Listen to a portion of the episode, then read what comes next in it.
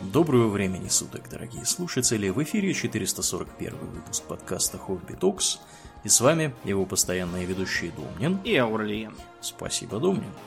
Итак, от пронзания будущего мысленным взглядом и профессии будущего мы переходим к пронзанию пространства и времени. О чем мы, Домнин, поговорим сегодня?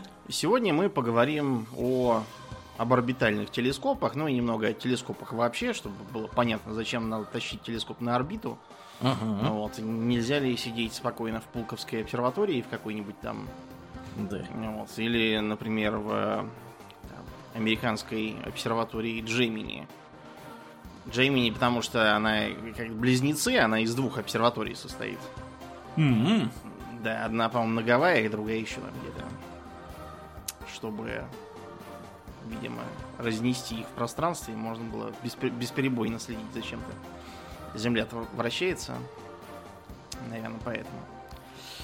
Да, в общем, с телескопами, как считается, все началось с начала 17 века, причем, несмотря на то, что первооткрывателем телескопа в астрономическом смысле считается Галилео Галилей, в 609 году создавший первый телескоп для наблюдения за небом.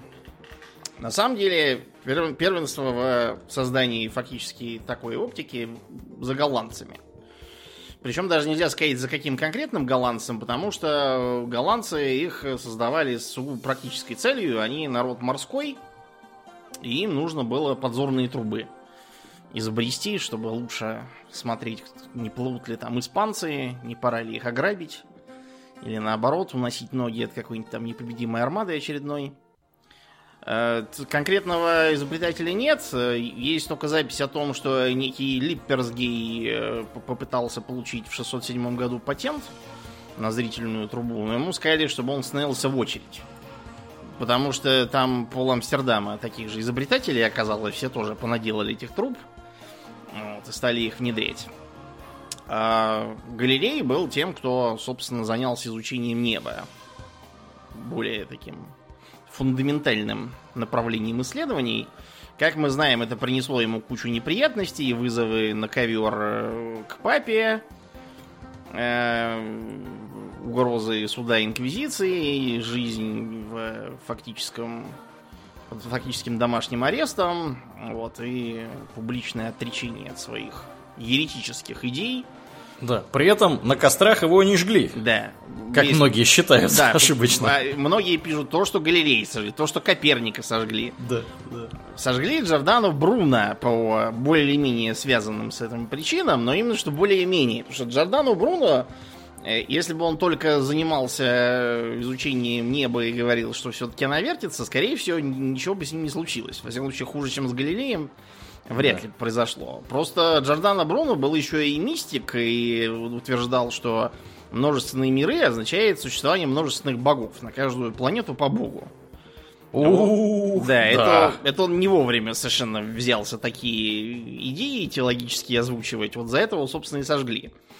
Он отказывался от этого отречься, считал, что он открыл новую истину. Если он от нее отречется, то, видимо, бог скажет, что ж ты открыл и сам отказываешься. В общем, пошел на костер как еретик, а вовсе не как астроном. Да. При этом мы повторимся, что голландцы в это время самые молодцы по части разных оптических приборов. И, собственно, одним из этих граждан является небезызвестный Антони ван Левенгук. Левенгук, точнее, даже. Да, по-голландски. Вот, который, собственно, считается отцом современных микроскопов. Да, он микроскоп действительно создал, что то потом есть... было развито его английским коллегой с рифмующейся фамилией Гук. Но на самом деле, конечно, Хук. Ага. Просто тогда у нас было так принято. Короче говоря, несмотря на то, что это все очень здорово и изобретение, конечно, продвинутое, даже слишком продвинутое, потому что один из папских астрономов, которому Галилей предлагал посмотреть самому в телескоп и все увидеть, сказал: ну нет, это какой-то странный предмет, я не хочу участвовать в том, чего не понимаю, достаточно, я все сказал. А ну как без глаза останусь еще. Ну, то есть это такое, пошел нахрен и все, просто по форме немножко другое, по сути это обычный посыл, это не очень научный подход к жизни. Короче говоря, телескопы, на самом деле, по нынешним меркам у Галилея и тот и другой были кривые и косые, со всеми мыслимыми аберрациями, какие только могли быть. Но, тем не менее, Галилею удалось все-таки много чего там разглядеть. И с этой поры началось развитие телескопов, которые... разделились достаточно быстро на рефракторы, вот как у Галилея, собственно, был, которые основаны на линзах, и рефлекторы. Это уже заслуга Исаака Ньютона. Вот, рефлекторы основаны на зеркалах. Значит, рефрактор, по сути, вот если вы видели подзорную трубу или многие любительские телескопы, которые продаются, или всякие там телескопы, знаете, которыми подглядывает за соседями, вот такие вот, то вы видели рефрактор. То есть там есть линза входная, объектив, и линза выходная, окуляр, через которую смотреть. То есть вы смотрите фактически через обе линзы, вот свет идет через обе линзы прямо, ничего не отражается, именно вот проходит через линзы. Угу. Объектив выпуклая линза, а окуляр, наоборот, вогнутая. Это позволяло Галилею избежать перевернутого изображения. Но, как я уже сказал, аберрации такая простая схема дает много, в частности, хроматическую аберрацию. Хроматическую он дает потому, что как бы свет разных цветов имеет разную длину волны. Угу. Вот, и из-за этого он проходит через линзу немножечко по-разному, что дает размытость характерную, цветовые искажения, волнистость такую, потерю четкости. Чтобы это исправить, к выпуклой линзе сзади приделывается такая еще компенсирующая вогнутая с одной стороны. Это позволяет сгладить эту аберрацию. Ну, для понимания, да? Все, наверное, видели в учебнике физики, где рассказывается про оптику. Я не помню, какой это класс, 6-й или 7-й. По-моему, 7-й или 8-й даже. Да, вот. Видели эту картинку, да, где стоит такая вот призма треугольная, значит, на нее попадает луч света, и он такой вот радугой расходится, да. Вот примерно то же самое происходит и в линзах этих самых телескопов. Вот эти все хроматические аберрации, это про вот это. Когда у вас свет... за счет того, что он, собственно, как бы имеет разную длину волны, он состоит, да, из вот этих вот, скажем так, частиц с разной длиной волны, он по-разному проходит, один и тот же вот, да, свет, он проходит по-разному через вот эту вот самую линзу и раскладывается вот в этот вот спектр. То есть получается не так красиво, да, как вот в этой вот линзе на рисунке в учебнике, но все равно этого получается достаточно, чтобы там образовывались какие-то контуры, полосы, пятна, вот это вот все. Артефакты. Вот. Артефакты, да, которых быть не должно. Вот, они мешают. Да, да. Но на уровне Галилея это все еще не мешало, потому что там почти ничего не было открыто, уже и достаточно было того, что видно, но все-таки. Кроме того, у рефракторов есть такая проблема. Их нельзя сделать слишком... Ну, то есть, как можно сделать, хоть там огромными были бы деньги и желания, но ни денег, ни желания нету. Считается, что сейчас самый крупный телескоп-рефрактор стоит в Чикаго, в одной из тамошних обсерваторий. 102 сантиметра у него апертура, то есть диаметр объектива. Еще более крупные бывали.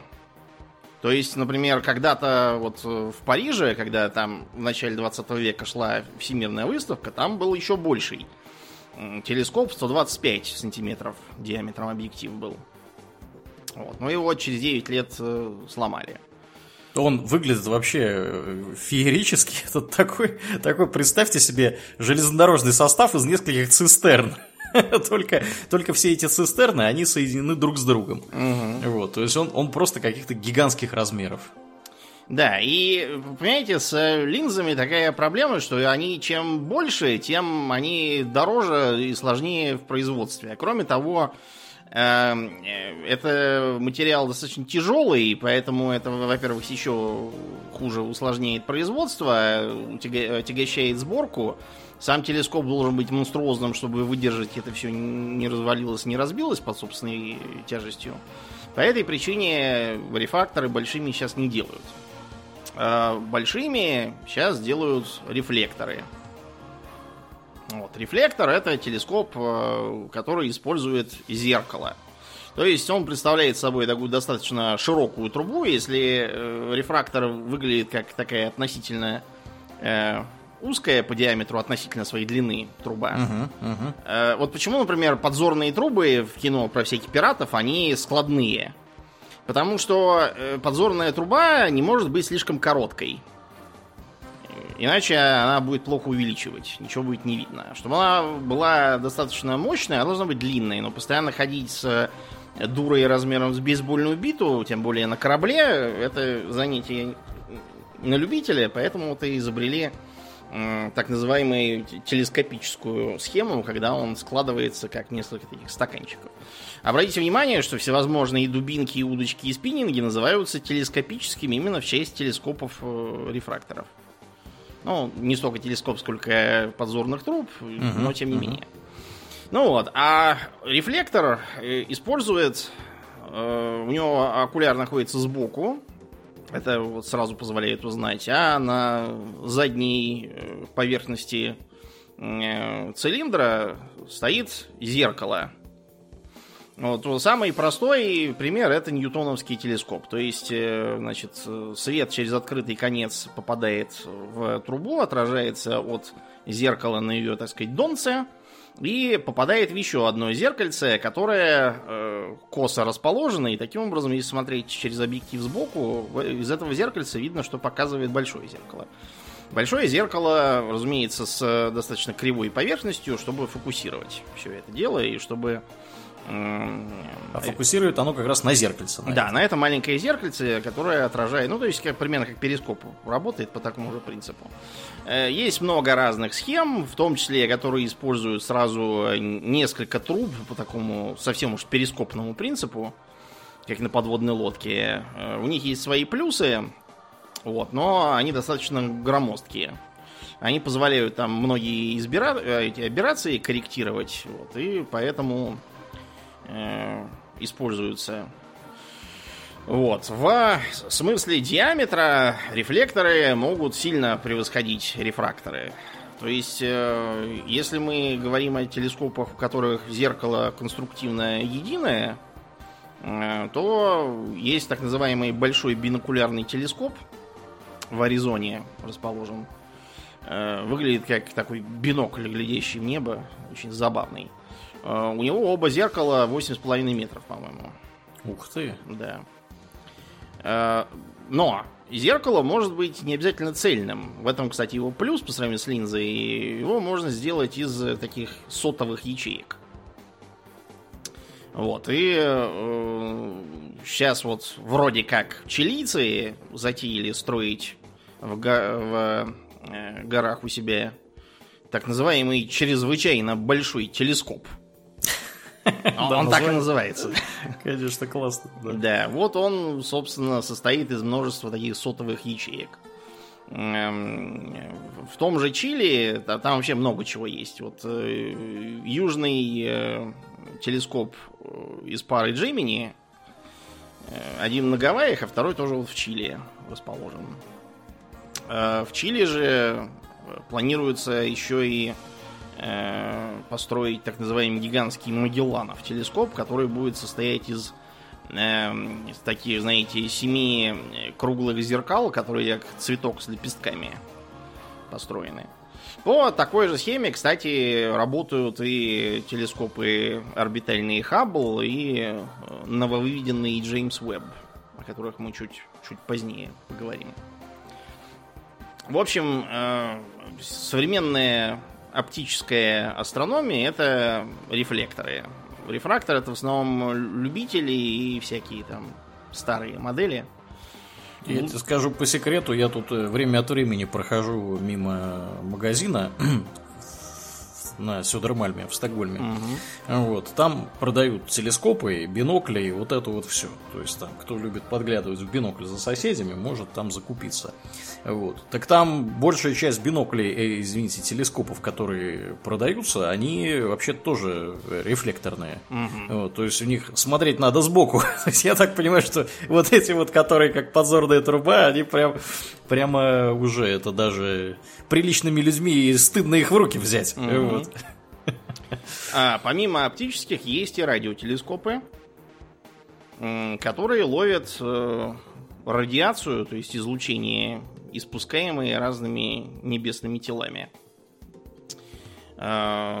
Есть разные другие телескопы, которые, например, ловят конкретно ультрафиолетовое или инфракрасное излучение, или рентгеновское излучение, или гамма-излучение. Вот. Радиотелескопы такие более старые и более грубые инструменты, но тем не менее они позволили тоже изрядно продвинуть астрономию, причем началось все еще в 30-е годы. И как это ни странно, с телефонной компанией Bell. Да ладно. Да, ну на самом деле она уже к тому времени занималась много чем, не только телефонами, это все так начиналось, но название было старое, Bell Telephone Labs. Да, вот такое осталось. Исследованиями занимался Карл Янский, вот, натурализовавшийся американец там. Построил антенну. Она, разумеется, выглядела совсем не так, как современные радиотелескопы с параболической антенной. Она выглядела как такая, знаете, ажурная решетка, вроде как раньше были для телевизоров такие вот, из палочек и жердочек. В Советском Союзе еще и в 90-е. Вот у него такая была. Потом уже, конечно, построили параболические телескопы. Но мы сейчас не про радиотелескопы, это я так упомянул, так сказать, для общей информации, а именно про орбитальные. Первые идеи орбитального телескопа выдвигал еще Циолковский. Ну, потому что Циолковский вообще много чего. Все выдвигал, да. Все выдвигал, да, и в 30-е годы, по-моему, Беляев написал «Звезду Кэтс». Вот, там тоже какие-то вели наблюдения с орбиты. Попытки еще до выхода на орбиту подняться выше в слоях атмосферы и наблюдать за небесными явлениями оттуда предпринимались тоже достаточно давно. Вот у нас в 1936 году, когда было затмение, астроном Куликовский на стратостате поднимался очень высоко и оттуда наблюдал за этим небесным явлением. У американцев тоже были такие же работы, тоже с использованием стратостатов. Да. Им удалось в итоге поднять телескоп в 1957 году, по-моему, на 25 километров. Вот. Он, разумеется, автоматический, без экипажа, позволял снимать на пленку, как кинокамера, по сути. Потом аппарат спустили, пленку проявили и задействовали. Но к концу 50-х, началу 60-х, спутник, Лайка, Гагарин и все остальное, стало понятно, что надо выходить на околоземную орбиту. Зачем вообще тащить телескоп в космос? Почему не смотреть с Земли, как все нормальные люди? Ну, это очень просто понять, если поглядеть на небо. Потому что вообще, скажем прямо, над нами находится несколько километров воздуха. Это еще в идеальных условиях. А воздуха, воды. Да, воды, всяких газов там разнообразных. И все это дело, оно дрожит, мерцает, воздух нагревается, начинает дрожать. Да, вот как, например, там над асфальтом, да, летом. Смотришь вдаль куда-нибудь. Или вот эти вот. Или над пустыней, да. Или вот, я не знаю, вот кто смотрел американские фильмы, да, ткните пальцем того, кто не смотрел. Где какие-нибудь главные герои едут, значит, на автомобиле через какой-нибудь штат Аризона, и там, значит, такая дорога. 76. Да, такая вот прямиком идет там и где-то теряется, значит, за горизонтом. Аполлон там дорога, и вот над ней вот такое вот мерцание происходит, да, потому что горячий воздух, он вот так вот поблескивает, поблекивает, парит, всякое такое. То есть видно, как дорога отражается, вот это вот все. Друзья, ровно то же самое происходит, ну, только в меньших масштабах происходит, если смотреть телескопом вверх. Вот. Все эти атмосферные явления, да, там облако какое-нибудь, еще что-нибудь, все это мешает. Вот. А если облако, то тем более мешает, да, как ты посмотришь-то через облако, тем более, если у вас оптический телескоп. Да, ну и не будем забывать, что, во-первых, смотреть можно только ночью. Uh-huh. Что обсерваторию нельзя просто в центре Москвы поставить и смотреть, потому что вы ничего не увидите из-за светового загрязнения, так называемого. Да, да, да. Ну, опять же, если мы про оптические телескопы говорим, а не про какие-то другие, не про радиотелескопы. Вот, поэтому, если вот по логике рассуждать, надо как-то это все устранить. Самый простой способ — поднять телескоп вверх, где атмосфера не мешает. Uh-huh. То есть, да, это первая проблема, которую позволяет решить вывод телескопа на околоземную орбиту. Убрать влияние атмосферы. Атмосфера достаточно плотная. И второй момент. Вести наблюдение в инфракрасном или ультрафиолетовом диапазоне с Земли тяжело. Просто потому, что атмосфера наша поглощает и то, и другое. Это для нас хорошо, потому что если бы она не поглощала, мы тут все уже умерли давно. Uh-huh.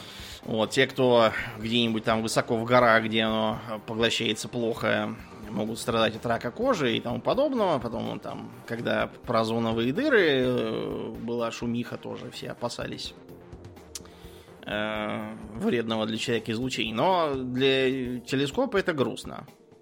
Вот. По этой причине достаточно давно уже, еще 46-го года, когда астрофизик Спитцер, в том числе работавший над программой по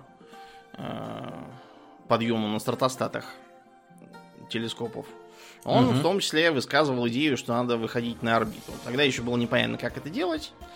Вот. Но в 60-е годы дело пошло. У американцев появилась серия спутников, называющиеся ОАО. Только это не открытое акционерное общество. Кстати, таких уже нет, у нас теперь ПАО. А орбитальная астрономическая обсерватория. Что приятно, и по-английски, и по-русски аббревиатура совершенно одинаковая. Несмотря на первую неудачу, когда они пытались запустить первый спутник в 1966 году, он не смог открыть солнечные батареи и не заработал. Они не огорчились, и через 2 года, в 1968, вывели второй такой спутник с кодовым названием Stargazer, то есть как бы смотрящий на звезды. Stargazer — это такое просто хобби у людей, которые ночью уходят в поле и звезды считают. Без оптического прибора. Просто так, для медитативного удовольствия. Вот. И этот Stargazer заработал, 4 года передавал сведения. В 1972-м запустили третий, кодовое название Коперник, в честь того самого астронома, который первым выдвинул идею о том, что все-таки Вселенная устроена гелиоцентрически. И очень умно сделал это на смертном одре, когда его уже не могли достать, там, сжечь. Да. Так что книги его, правда, все равно запретили, вот, но ему было ни жарко, ни холодно от этого. Потом у американцев была такая орбитальная станция Skylab, то есть небесная лаборатория. Не путать со Space Lab. Space Lab — это лаборатория, которая устанавливалась в грузовом отсеке Space Shuttle и являлась его составной частью. А вот Skylab — это отдельная совершенно конструкция. У нее тоже интересная история. Там и всякие с ней случались аварии, и даже была угроза для жизни космонавтов, но все обошлось, к счастью, благодаря их усилиям. Ну вот, и помимо всего прочего, что делал Skylab, там еще был такой телескоп Аполлон, вот, который должен был наблюдать за Солнцем. И это позволило, кстати, внести серьезный корректив в тогдашние представления о Солнце. Считалось, что Солнце такая достаточно инертная, грубо говоря, звезда. Вот. А оказалось, что внутри него все бурлит постоянно. Вот. Еще с этой же Skylab наблюдали в телескоп за кометами и сделали правильные выводы о том, как они образуются. Советский Союз тоже запускал такие спутники. Вернее, не спутники, даже а станции уже целые. У нас на Салюте-1 стоял телескоп Орион. Ультрафиолетовый. Вот. И мы наблюдали за звездой Вега и за Бета-Центавра. Это позволило лучше понять, как высокотемпературные звезды внутри устроены. После этого Ориона мы еще второй Орион запустили на Союзе-13. Это было в 1973 же году. И занимались исследованием всяких далеких звезд. Причем наснимать удалось столько всего, что на обработку информации ушло потом 10 лет.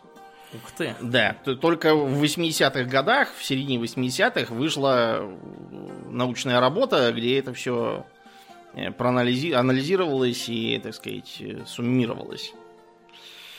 Вот. Потом у нас был солнечный телескоп ОСТ, так называемый, который, к сожалению, должен был работать автоматически, но система это не заработала, пришлось космонавтам вручную его крутить и вручную уже его ремонтировать. Из-за производственного брака там была проблема не только с системой наведения, но и с зеркалом. Вот. И таким образом исследовали вспышки на Солнце. Это позволило лучше понять, как они выглядят, как долго длятся и так далее. Ну и потом у нас на других салютах тоже было несколько телескопов, но стало понятно, что таскать телескоп на орбитальной станции это неудобно, дорого и затратно, да, и не очень долго, потому что станция существовать может ограниченное время, а вот если бы он был совершенно автономный и висел там сам автоматически, и вот это было бы лучше. На станции Мир тоже, кстати, была своя обсерватория, там был рентгеновский телескоп, по-моему. Вот. Ну а дальше у нас началась гласность, перестройка и рыночная экономика. Нам стало совершенно не до того. Uh-huh. Да и станцию Мир тоже списали в итоге. Правда, справедливости ради ее списали гораздо позже, чем планировалось. Да, изначально. Чем планировалось, да, ее там, то они продолжали работу, то к ней что-то пристраивали, то ее консервировали. В итоге, когда вот я в средней школе учился, ее затопили в Тихоокеане.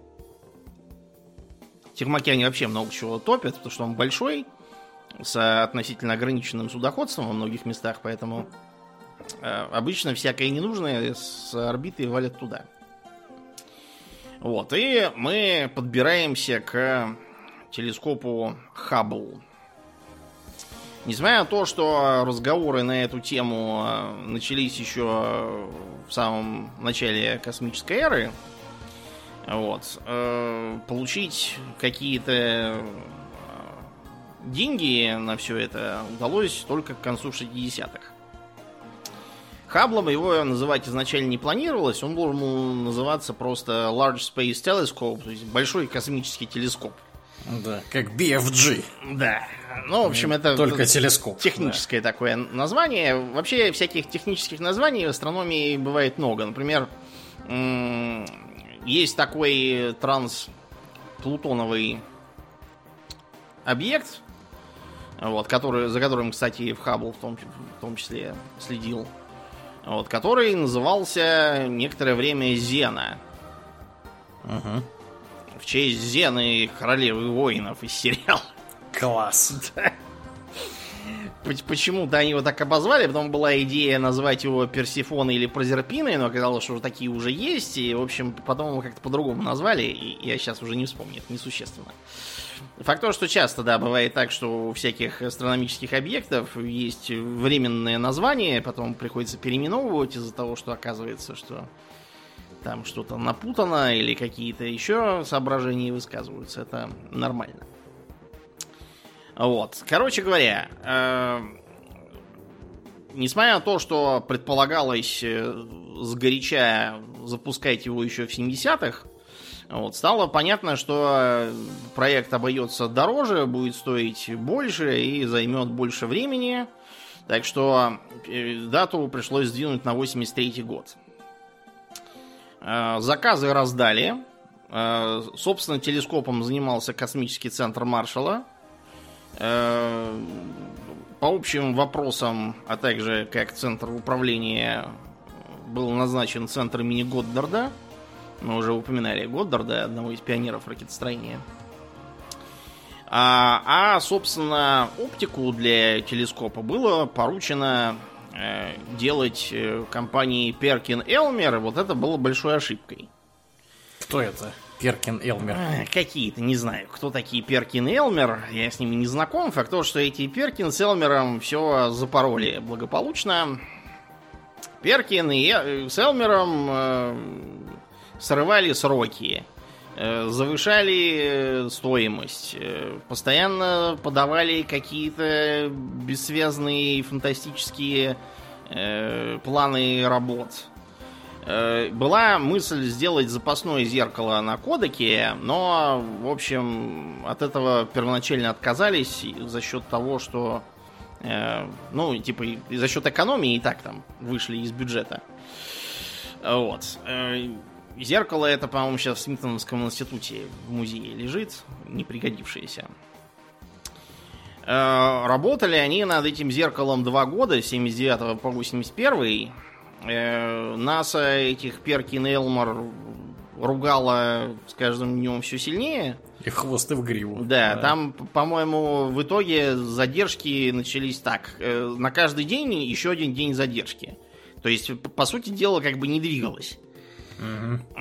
С трудом, кучей затраченных денег и 2 переносами стартов вот, удалось все это к 86 году закончить. И попытаться его запустить. Тут опять сложность. Дело в том, что запускать его предлагалось на чем? Первоначальные идеи были разные. В итоге возобладала мысль о том, что надо использовать Space Shuttle для вывода Хаббла на орбиту. К тому времени название уже появилось в честь знаменитого ученого. Проблема в том, что в 1986 году, в котором предполагалось запускать Хаббл, взорвался Space Shuttle Challenger. Угу. Внешний топливный бак, вот этот вот толстенький, похожий на кубинскую сигару, красненький такой, возьми и взорвись при запуске. И все такие, чё это он? Да, но самое главное, что чё это он, было, короче, постановлено прекратить полеты и заняться выяснением причин, устранением проблем и тому подобного. Проблема в том, что орбитальный телескоп нельзя просто там убрать, куда-нибудь в ящик поставить в угол и все, он будет стоять. В месяц на то, чтобы его поддерживать в рабочем состоянии, вылетало по 6 миллионов долларов, да. А что же они с ним делали такое? Его пришлось поместить в специальное помещение со специальной стерильной атмосферой, которая изображала... Ну, чтобы пылинка там какая-нибудь не прилипла... А его же надо было на шаттле и везти, собственно. Да. Вот почему тут сырбор-то весь? Почему сырбор, да, шаттл взорвался, стало непонятно, не взорвется ли и следующий тоже. Да. Вот, да, они выясняли, что там с этим и как, поэтому пришлось опять все откладывать. Кроме того, опять же, чтобы он поддерживался в рабочем состоянии, ему пришлось частично включить. Mm-hmm. Да, чтобы он, так сказать, был на низком старте. Пока он там стоял, раз уж он все равно никуда не летит, его дальше достраивали и улучшали. Провели апгрейд, по-моему, солнечных же батарей. Внесли какие-то изменения в конструкцию внешнего кожуха с прицелом на то, что его придется на орбите еще чинить силами космонавтов. Еще я встречал, по крайней мере, в нескольких источниках упоминание того, что если бы шаттл не взорвался, все равно бы вывод на орбиту в 86-м не состоялся. Потому что софт для Хаббла еще был не готов. Mm-hmm. Вот, ну, вообще, да, это настолько сложное техническое устройство, да, что сделать все правильно с одной попытки, это просто... чудовищно сложно, скажем прямо. Вот. Поэтому с ним, конечно, носились как со списанной торбой, и там и это апгрейдили, и то проверяли. В общем, там работы было полно. Да, проблема с Хабблом была еще и в... Вернее, я хотел сказать, проблему с программным обеспечением косвенно подтверждает и другой факт. Несмотря на то, что в 88-м, через 2 года после катастрофы, запуски шаттлов возобновили, Хаббл куда-то полетел только в 90-м году. То есть, вероятно, действительно не врут, и с софтом там были какие-то отдельные проблемы, и шаттлы тут ни при чем совершенно. В итоге в 90-м году, наконец, на шаттле Discovery его вывели. К тому времени первоначальный бюджет в 400 миллионов был превышен, по-моему, в 6 раз уже к тому времени. Класс. Да. Когда его вывели, вскрылась еще одна проблема. То есть, первые же полученные изображения стали горьким разочарованием. То есть они не сильно превосходили те, которые можно с Земли получить, не тратя $2,5 миллиарда и не таская ничего на орбиту. И все такие, что? Да, да, и все такие, что? Как бы все в труху, так сказать, все наши усилия превратились и деньги. А тогда Хаббл вообще превратился не то что в посмешище, а скорее в такой печальный символ. Те, кто смотрел художественный фильм «Голый пистолет 2», там есть момент, где, значит, грустный и одинокий Фрэнк Дребин идет в такой, знаете, стереотипный грустный бар там с печальной музыкой, с сидящими депрессивными всякими мужиками. И там соответствующее убранство. То есть там на картинах, на фотографиях там разрушенное землетрясением Сан-Франциско, там Титаник, Гинденбург, там дирижабль, Майкл Дукакис. Это у нас никто не знает. Это был соперник Джорджа Буша на выборах тогда. Ага. Вот. И телескоп Хаббл тоже. То есть, как бы, такие печальные картины ужасных провалов. Да. Угу. Значит, стали трясти этих чертей, которые срывали сроки, затягивали все и в итоге сделали дефектный телескоп. Да. Уважаемые, вы что сделали? Да. Значит, оказалось, что погрешность в 10 раз, значит, по фокусировке происходит из-за того, что главное зеркало имеет дефект. То есть, как бы в центре все нормально, а вот по краям все плохо. Безобразие. Да. Вот. Края получались неровные и давали очень серьезную аберрацию. В принципе, его можно было использовать. Правда, не для всего, для чего предназначался Хаббл. Вот. То есть, очень яркие объекты можно было нормально обозревать. Спектроскоп тоже работал хорошо. Вернее, там, по-моему, 2 спектроскопа было. Для тусклых объектов и ультрафиолетовый. Какой-то. Вот они, по-моему, работали нормально. А с точки зрения оптики все было скверно. Оказалось, что, значит, несмотря на то, что, по идее, кривизну поверхности должны были контролировать 3 прибора, так называемые нуль-корректоры, один из них, который считался за основной, показывал, что все прекрасно. 2 других, которые были как бы вспомогательными и должны были контролировать первый, основной, показывали аберрацию. Класс. Вот, но решили, что один-то показывает, что все хорошо, ну, значит, все хорошо. Молодцы, молодцы. А почему же, собственно, произошла эта неприятность? Дело в том, что Там немножко напутали, значит, при монтаже, и получился маленький зазор между линзой и окружающей ее конструкцией. И что же сделал обнаруживший это сотрудник? Залил эпоксидкой? Не, подоткнул туда шайбу. Это пипец. Господи. Да. Телескоп, который стоит 2,5 миллиарда тогдашних долларов, да, который надо везти в космос, его шайбой, там, синей изолентой чинят, там, отверткой подтыкают, гвоздик, там, спичку вставляют. Ох, да, это, конечно, мрак. Да. НАСА тут же объявила, что Перкин-Элмер негодяи все испортили. Правда, к нас и к самим возникали вопросы. А вы куда смотрели? Так сказать, почему не проверили, почему не обнаружили? В общем, стали думать, что теперь делать.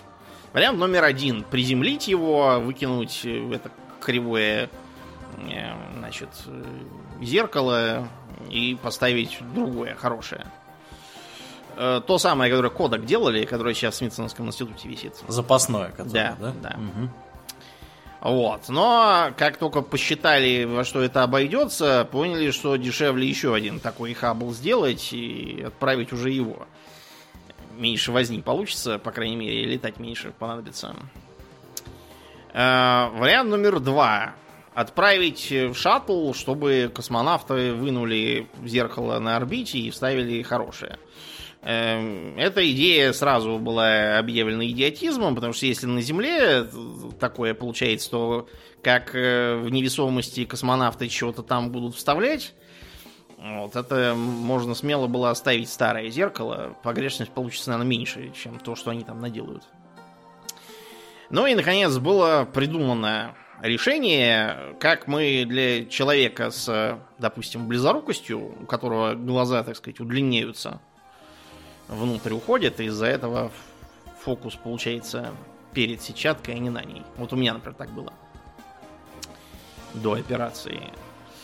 Значит, поскольку операцию Хабблу было сделать нельзя, решили на Хаббл надеть очки. Буквально. Да, буквально. Да. Так называемая система Костар. Вот. Два зеркала, которые должны были как бы уравновесить минус плюсом своим. Вот, и таким образом восстановить полную работоспособность. Это тоже было тяжело. Космонавтам пришлось, по-моему, 5 выходов в космос сделать в тяжелых условиях. Вот, и все-таки установили на него эти очки. Пока все, так сказать, все это делалось, прошло 3 года. Телескоп работал хорошо. И много чего он не снимал в пределах, так сказать, своих возможностей для этого. После того, как в 94-м, наконец,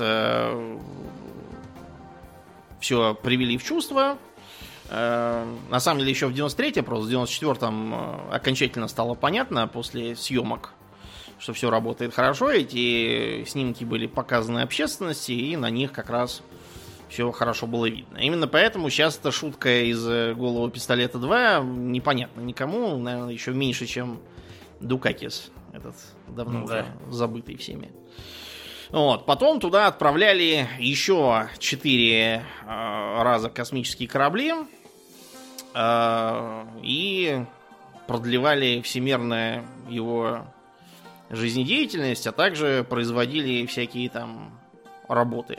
Кстати, для того, чтобы поставить Костар, там пришлось выкинуть, по-моему, фотометр. Не помещалось, я так понимаю. Без него. Понятно. Да. Mm-hmm. Вот. Короче говоря, вот этот фотометр заменили, потом они меняли широкоугольную камеру, они меняли солнечные батареи в очередной раз, они несколько раз меняли гироскопы, поставили потом туда еще один более новый спектрометр, заточенный на инфракрасный диапазон. Всякие мелкие ремонты тоже делали. Ну и, в общем, к 2009 году стало понятно, что все. Телескоп уже сдает. И уже надо думать, что с ним делать дальше. Дело в том, что его орбита, его нельзя просто так там оставить, его орбита деградирует. То есть, проще говоря, он снижается. Это значит, что рано или поздно он доснижается до того, что провалится вниз под действием гравитации и упадет. Разумеется, не целиком, потому что он в значительной части сгорит в плотных слоях атмосферы, но достаточно крупные куски упадут. И вопрос, куда они упадут, это очень интересный вопрос. То есть его надо, видимо, как-то снижать, снимать оттуда и топить в Тихом океане, чтобы избежать риска падения его кому-нибудь на голову. Как в кино это бывает. В общем, пока непонятно, чего с ним делается. Сейчас у всех другие заботы. Во-первых, вывели новый телескоп Уэбб. Сейчас мы про него тоже поговорим немного. И, опять же, сейчас коронавирус, то да сё, локдауны, все бунтуют. Короче, тяжело. За годы работы Хаббл много чего сделал. Например, когда в 94-м в Юпитер комета ударилась. Да, что-то такое припоминаю. Было, да, такое, что мы как раз были маленькие, да, по ящику показывали. Были даже всякие панические слухи, что вот если она не ударится в Юпитер, то она пролетит мимо и ударится в Землю, мы все умрем. Хотя на чем этот бред был основан, я не знаю. На чьих-то фантазиях был основан, очевидно. Что в том, что она пролетит мимо Юпитера, говорит о том, что она не пролетит мимо Земли. Вот не понимаю. Это была комета шумейкеров Леви-9. Вот. Открыта, соответственно, мужем, женой и шумейкерами, примкнувшим к ним Леви. И Хаббл показал нам, как волнуется атмосфера Юпитера после падения. Такие прям волны кругами шли, как если камешек бросить в воду. Еще, кстати, зонд Галилео тоже транслировал. Он с другой стороны мог это наблюдать, тоже передавал всякие данные. Удалось снять поверхность Плутона и вот этой самой, которая изначально называлась Зеной, а теперь называется Эридой, по-моему. Если опять не переименовали, вот, а я не уследил. Вот, удалось их заснять. Удалось же обнаружить, насколько я помню, то, что на Ганимеде есть какой-то подлюдный океан. Если я не путаю, это не было другим каким-то из орбитальных телескопов зафиксировано. Потом было, например, замечено то, что Вселенная ускоряется, расширяется, что существует темная энергия, заполняющая, наверное, вот эти вот пустоты. Пока что темная энергия является гипотетической, мы ее еще не смогли обнаружить и потрогать, это пока гипотеза, но вот как раз Хаббл позволил сделать такие выводы. Да, ну здесь в двух словах, да, поясним для тех, кто далек от астрономии, чуть дальше, чем мы от астрономии, скажем так. Есть темная материя, которая как бы материя, и мы ее не видим. Есть темная энергия. Вот темную материю мы можем судить о ее существовании по тому, как звезды на периферии нашей галактики, значит, крутятся, да, то есть они крутятся быстрее, чем они должны. За счет этого мы делаем вывод, что есть какая-то темная энергия, которую мы не видим, которая никак не взаимодействует со светом, да, и как-то мы ее можем наблюдать только за счет, значит, гравитации, сил гравитации. Это темная материя, темная материя, да. А темная энергия — это энергия, которая, собственно, предположительно существует. И мы о ней знаем по тому, что, собственно, наша вот вся Вселенная, она расширяется. И расширяется она вот как раз за счет этой самой темной энергии. Mm-hmm. Вот, еще был открыт гиппокамп относительно недавно. Гиппокамп? Не тот гиппокамп, который в голове, а гиппокамп — спутник Нептуна. О-о-о. Да, есть и такой. Это не тот, который часть лимбической системы, это именно космический гиппокамп. Вот. А, еще удалось уточнить возраст галактики. 13,7 миллиарда лет. Короче, телескоп поработал, конечно, на славу. На все, так сказать, деньги. Да, да. Помимо Хаббла хорошие результаты дали и другие орбитальные телескопы. Например, американцы запустили в 2009 году Кеплера. Вот. Кеплер занимался тем, что изучал экзопланеты. Причем использование вот именно орбитальных телескопов позволило продвинуться в обнаружении экзопланет. Потому что раньше мы экзопланеты обнаруживали как? Чисто теоретически за счет гравитационного воздействия на звезду. Угу. То есть, если там есть такое гравитационное эхо, значит, какие-то планеты вокруг этой звезды должны болтаться. А с использованием орбитальных телескопов стало, разумеется, в высокой точности, как вот Кеплер, стало возможно применять другой метод. Смотреть на микрозатмение звезд. То есть, если звезда... Транзит, да. Да, если звезда мигнула, это означает что? Что что-то между нами и этой звездой так сказать, прошло. Да. Если оно пролетает, так сказать, с равными промежутками, это, вероятнее всего, экзопланета. Вот, соответственно, можно сделать также вывод о том, на каком расстоянии от звезды она находится. Потому что чем дальше, тем будет более длинная орбита. Ну, это так очень грубо. Вот, то есть, если планета близко к звезде, то она будет летать вокруг нее быстро, один оборот делать. Если далеко, то медленнее. При прочих равных, разумеется, это все сферическое в вакууме, но грубо прикинуть можно. Например, вот одна из планет, открытых благодаря Кеплеру, Кеплер 438b, другого названия пока не придумали, вот, сейчас считается потенциально способной поддерживать жизнь на ней. Ага. Вот. Это, конечно, ничего не означает, что там что-то есть, но мало ли что. Вот. Кеплер, к сожалению, долго не прожил. Там как бы технический сбой произошел, и поэтому он прекратил свою деятельность. В 99-м, за 10 лет до Кеплера, запускали обсерваторию Чандра. Чандра — это сокращение от фамилии Субрахманьяна Чандрасекара. Специалист по белым карликам, астрофизик такой был. Вот, и он изначально должен был служить 5 лет, но в итоге прослужил значительно дольше. Вот. Изучали всякие черные дыры, темную материю, кстати, тоже. Взорвавшиеся звезды сверхновые, например, Кассиопею А. Там очень такие красивый такой снимок, такая блямба от нее осталась. Вот. Собственно, благодаря Чандре существование темной материи перестало быть чисто гипотетическим и стало, в общем, доказанным фактом по нынешним представлениям. В 2008-м запускали телескоп Ферми. Mm-hmm. Да. В честь Энрико Ферми? Да, в честь Энрико Ферми. Физик был такой, нобелевский лауреат, по-моему, 1938 года. Вот. Изучал пульсары.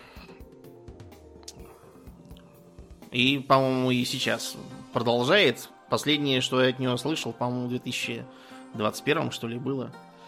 Вот, он до сих пор есть. Значит, благодаря Илону Маску был запущен еще телескоп TESS, Transiting Exoplanet Survey Satellite, тоже посвященный поискам экзопланет, как нетрудно понять из названия. В общем, то есть Илон Маск не только Теслы запускает в космос, да, а еще и телескоп. Что-то полезное тоже запускает. Да. Вот. Хотя, надо сказать, что Илон Маск запустил же еще эти спутники, которые интернет должны раздавать. Да. И теперь астрономы матерятся, что эти спутники им там засвечивают все. Вот. Летают, светят с собой, солнцем отражают, да, вот, и мешают наблюдать. Так что да, Илон Маск, он такой неоднозначный мужик. Да, но тем не менее, все-таки благодаря нему, в том числе его Фолконам, был запущен этот тест. К самому телескопу Маск, разумеется, касательства не имеет, он просто позволил вывести его на орбиту. Вот, что удалось интересного Тессу сделать? Удалось найти несколько экзопланет, близких по параметрам к Земле. Я имею в виду, разумеется, по размерам и массе. Какие там параметры на поверхности, это большой вопрос еще. Например, в созвездии Ретикулум была обнаружена планета HD 217-49C.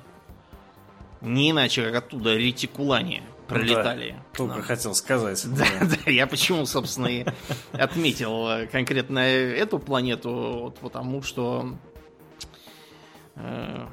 подозрительная. Не ретикулане ли там сидят какие-нибудь. В планах 20 тысяч планет, которые ТЭСС должна открыть, и из них около 1000 так называемых землеподобных.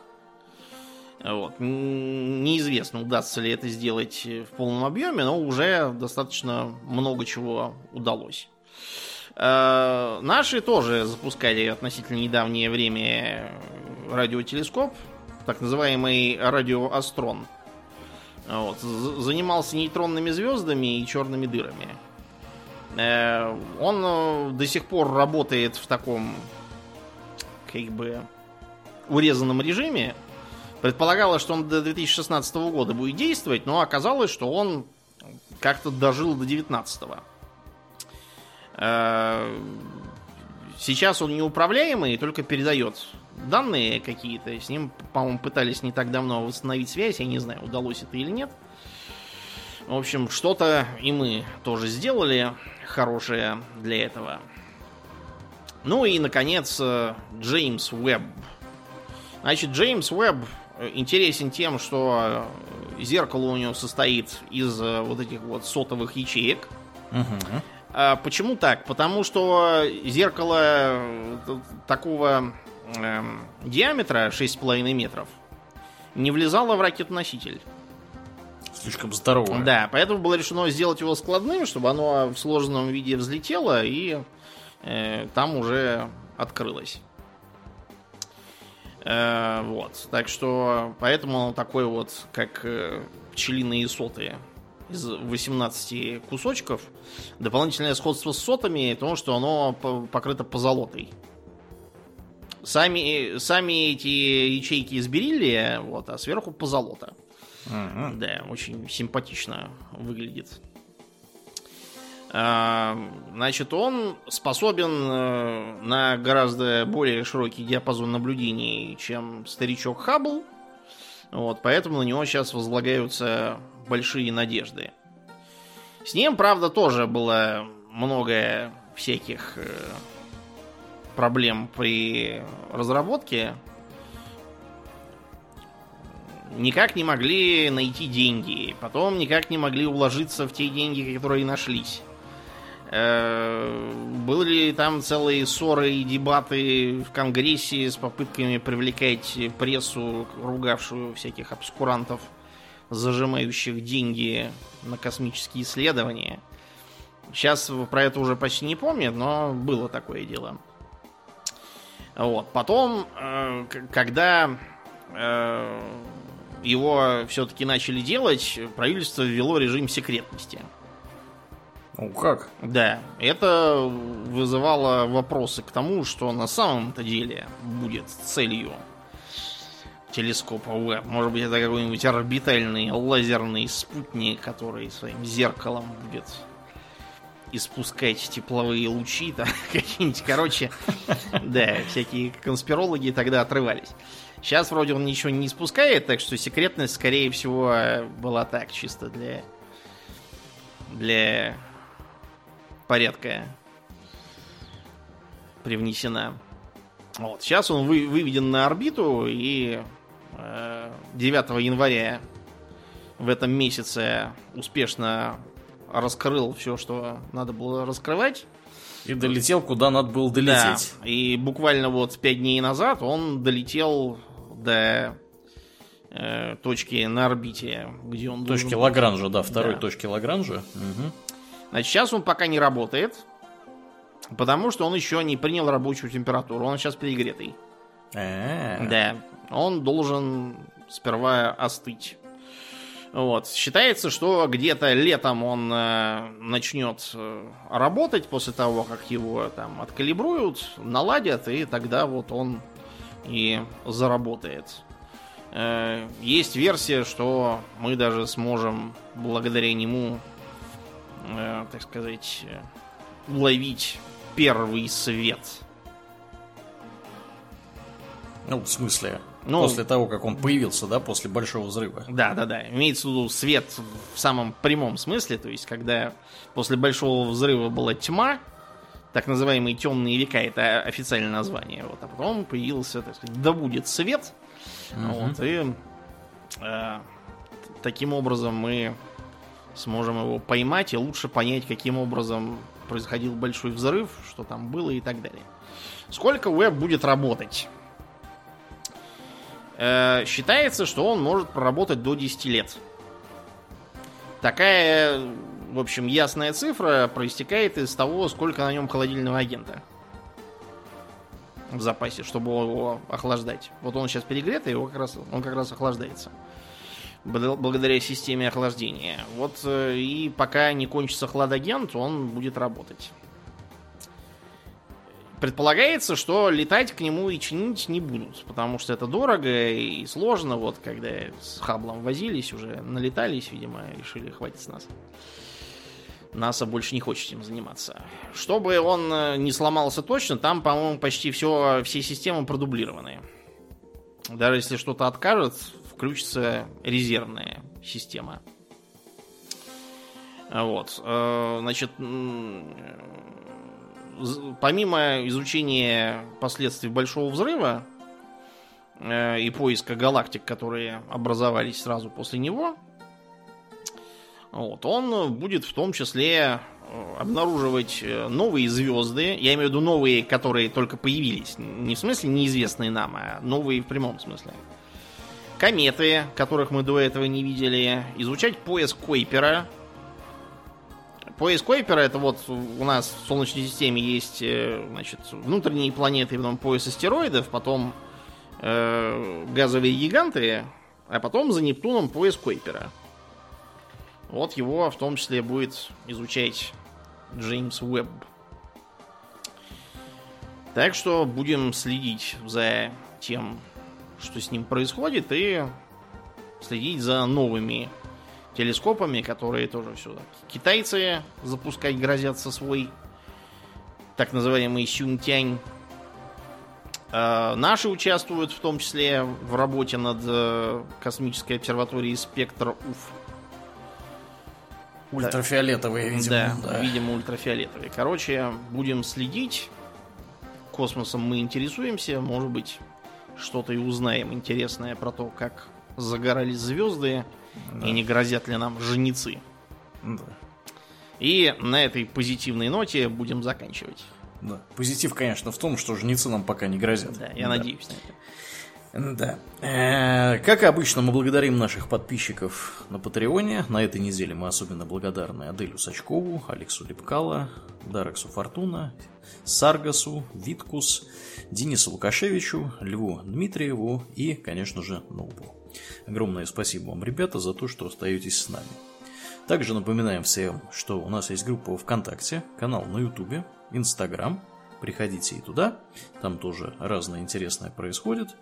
Ну и у Домнина будет мероприятие. Думаю. Да, действительно будет мероприятие 27 февраля в уже знакомом нам клубе «Де-факто» на Большой Лубянке пройдет сеанс одновременной игры. Ну, вернее, пройдет квиз по образцу своей игры, в которой Анатолий участвует. Да. Сразу говорю, что да, вопросы, аукционы, кот в мешке будут. Мы уже проводили, так сказать, пробную игру. Я буду ведущим и как бы сразу судьей, то есть принимать, не принимать ответы. Сразу говорю, что я буду следить за точностью формулировок, а также за порядком, чтобы никто не лез поперед батьки и так далее. В случае чего вломит кого-нибудь, думаю. Нет, мы будем поддерживать Доброжелательную атмосферу, да. У нас вообще была мысль сделать так, чтобы я был одним, как бы, командой сам по себе, и со мной соревновались остальные. Но, в общем, потом было решено, что это контрпродуктивно получится. Да. И призов в итоге никому не достанется, а в качестве приза мы предлагаем пожизненный доступ к двум существующим спецциклам и к новому, который в этом году появится. Мы уже, в общем, готовимся к его записи, так что пока мы не анонсируем название, но победитель получит все. Две другие команды получат утешительные призы с автографами и всяким таким прочим. Сразу говорю, что команду иметь не надо, все команды мы сформируем там, но если вы хотите прям командой участвовать, конечно, никто вам запретить не может. Участников будет 30, плюс 50 мест есть для зрителей. Места участников уже, в общем, расходятся, так что, если хотите, не тяните.